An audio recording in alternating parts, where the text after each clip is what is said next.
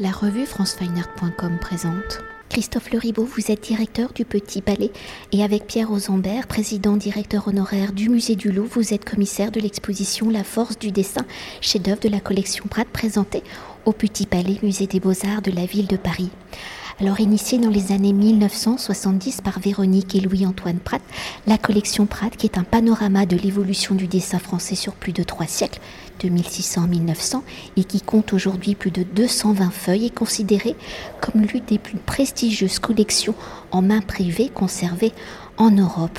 Alors si la plupart des œuvres de la collection Prat ont déjà figuré dans de nombreuses expositions à travers le monde, la collection en elle-même a également fait l'objet de plusieurs expositions d'ensemble où les visiteurs du musée du Louvre se souviendront de l'exposition de 1995, une exposition qui pour l'institution était la première à être consacrée à une collection privée. Alors en 2020, 25 ans après, l'exposition du Petit Palais à travers un ensemble de 184 feuilles permet de témoigner de la vitalité de cette collection, de la continuité de son enrichissement, de l'importance des collectionneurs dans la redécouverte de chefs-d'œuvre parfois oubliés. Alors avant d'évoquer justement ces chefs-d'œuvre, peut-on d'abord évoquer les collectionneurs pour les non-initiés du monde du dessin et des maîtres anciens qui sont Véronique et Louis-Antoine Prat dans les années 1970? Comment ont-ils commencé leur collection? Comment ont-ils concentré leur regard sur les artistes français sur la période du XVIe au début du XXe siècle? Et dans la constitution de cette collection, quelle était l'influence de leur carrière professionnelle? L'histoire est très belle. Louis-Antoine et Véronique Prat se sont rencontrés en Hippocagne, dans les études littéraires. Ils ont continué ensuite en faisant Sciences Po et puis en étudiant à l'école du Louvre le dessin déjà.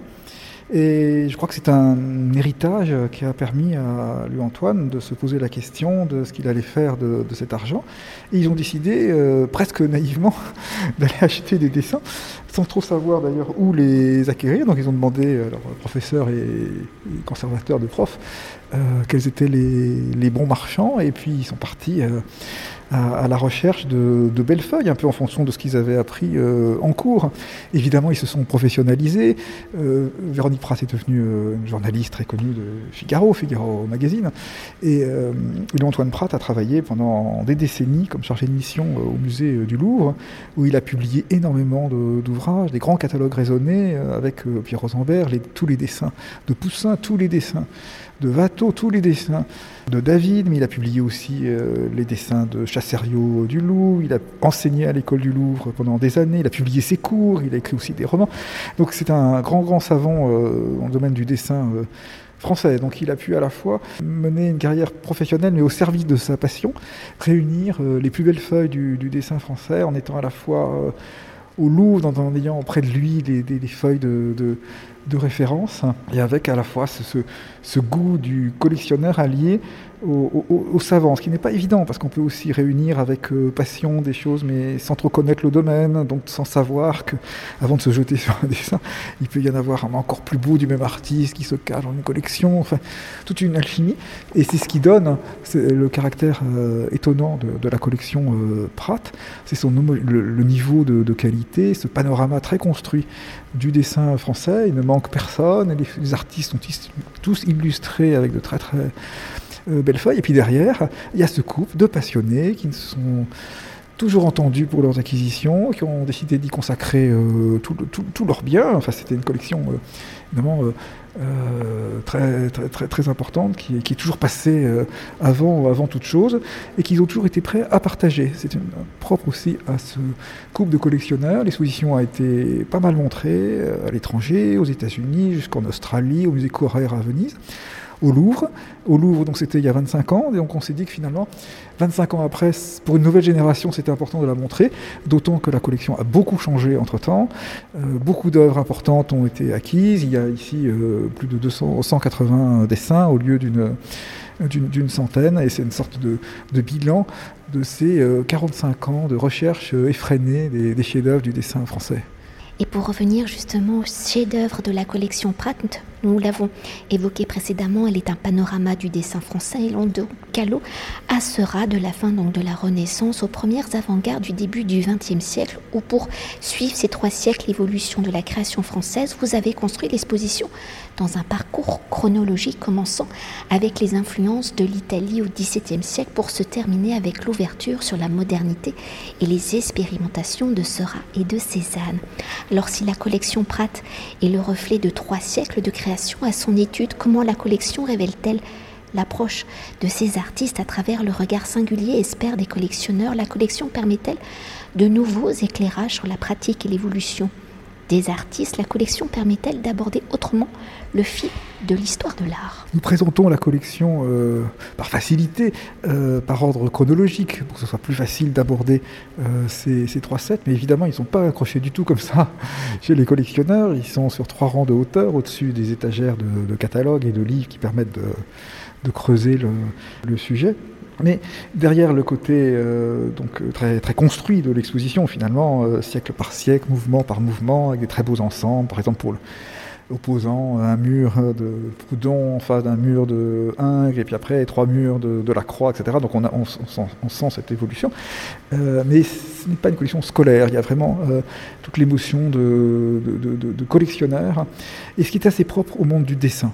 Le dessin, c'est quand même la première idée de l'artiste qui met sur une feuille. Parfois, ça peut être une vision qu'il a juste une image, hein. Nous ne sachons pas s'il allait l'utiliser 5 ans après pour un tableau, ce que Watteau faisait. Hein. Ou alors, au contraire, c'est un vrai travail pour établir une composition générale avec tous les personnages. Ou alors, c'est un personnage qu'il a souhaité étudier plus en détail pour l'intégrer dans un grand tableau ou une fresque ou autre chose. Donc c'est déjà l'intimité, le laboratoire du dessinateur, et il se trouve que ces feuilles, dont évidemment une grande majorité ont été détruites au fil des années, ont été sauvées, se sont retrouvés chez des collectionneurs qui se les sont passés de génération en génération. Souvent, les collectionneurs mettent une toute petite marque. Alors, il faut le savoir, c'est tout petit, hein, c'est microscopique, évidemment, mais pas un grand tampon qui défigurait une feuille. Toute petite marque qui permet parfois de suivre la filiation. Et on voit des dessins qui ont appartenu au plus grand collectionneur du XVIIIe siècle, qui était Pierre-Jean Mariette. Ensuite, passe plus tard au marquis de Chenevière, termine avec la marque P de la collection Prat, et même le monde des marchands de dessins. On est moins dans la spéculation. Maintenant, il y a des prix records en vente publique. Mais pendant longtemps, c'est encore un travail de marchand expert. Rien n'est acquis sur les attributions. On a besoin des avis des autres personnes. Un collectionneur et aussi un marchand sont un peu des relais. Et ça, pour construire quelque chose. Et c'est d'ailleurs ce qu'on a voulu transcrire un tout petit peu dans la scénographie, puisqu'il ne s'agit pas d'un alignement un petit peu sec de dessins sur des murs blancs avec des cadres identiques du tout. On a voulu recréer un petit peu l'atmosphère d'une collection privée, avec des tapis, avec des murs un peu chaudement colorés. Tous les dessins sont encadrés de bordures anciennes. Pour insister un petit peu sur cette charge émotive du dessin et du collectionnisme de dessin, ce sont aussi les collectionneurs qui ont sauvé souvent des feuilles. On est tellement ravis et étonnés de voir des siècles après nous donner ce premier jet, cette première impression de l'artiste. Et justement, dans la construction de la collection et sur la période de 3 siècles de création, donc je le rappelle, 2600-1900, au regard de l'ensemble de la collection, y a-t-il une période, un courant, un artiste qui se détache dans cette école française? Véronique et Louis-Antoine Prat ont-ils une des préférences? Si oui, comment ces références, ces artistes se présentent-ils?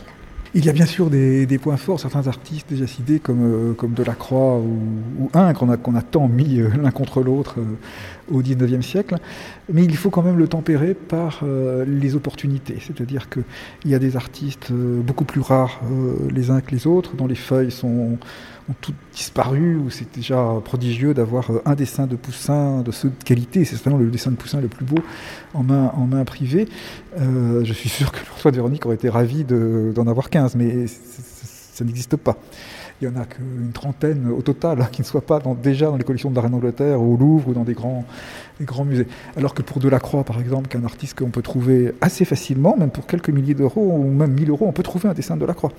Après, ça peut être un croquis pas très passionnant, mais ça reste un témoignage sentimental. Mais pour un artiste comme celui-là, il a réuni des feuilles vraiment clés, importantes, qui illustrent tous les aspects du décorateur mural, comme du graveur, des fleurs, des sujets tirés de Walter Scott, enfin un petit peu toutes les facettes de son talent, les dessins religieux de la fin. Donc il y a des figures comme celle-là qui émergent. Proudhon est très bien représenté parmi ces artistes. D'autres, je crois que c'est un petit peu lié à tout ce qui est émergé sur le marché de l'art depuis 45 ans. Mais quand même, on est frappé aussi par ce caractère très homogène de ce panorama, avec vraiment tout ce qu'il y a de plus intéressant ou de saillant. Pas forcément les noms les plus connus, ils y sont tous, hein. Mais aussi des très beaux moments, aussi bien de ornements, figures, mythologie, histoire, religion, portraits, paysages. Et peut-être pour conclure notre entretien, la collection Prat étant constituée de nombreux chefs-d'œuvre, peut-on s'attarder sur quelques feuilles, sur quelques artistes, sur quelques découvertes majeures? En nous décrivant ces œuvres, pouvez-vous nous expliquer leur importance dans la compréhension d'un artiste, dans la construction du récit de l'histoire de l'art? Enfin, on revient un peu à la question précédente. Il y a une très belle feuille de Watteau qui représente une vieille femme devant un berceau, qui est un dessin très très touchant, assez différent du Watteau qu'on imagine le plus facilement, montrant une danseuse, un musicien, personnage très frêle à la sanguine. C'est pas vraiment ce que préfère Louis-Antoine Prat.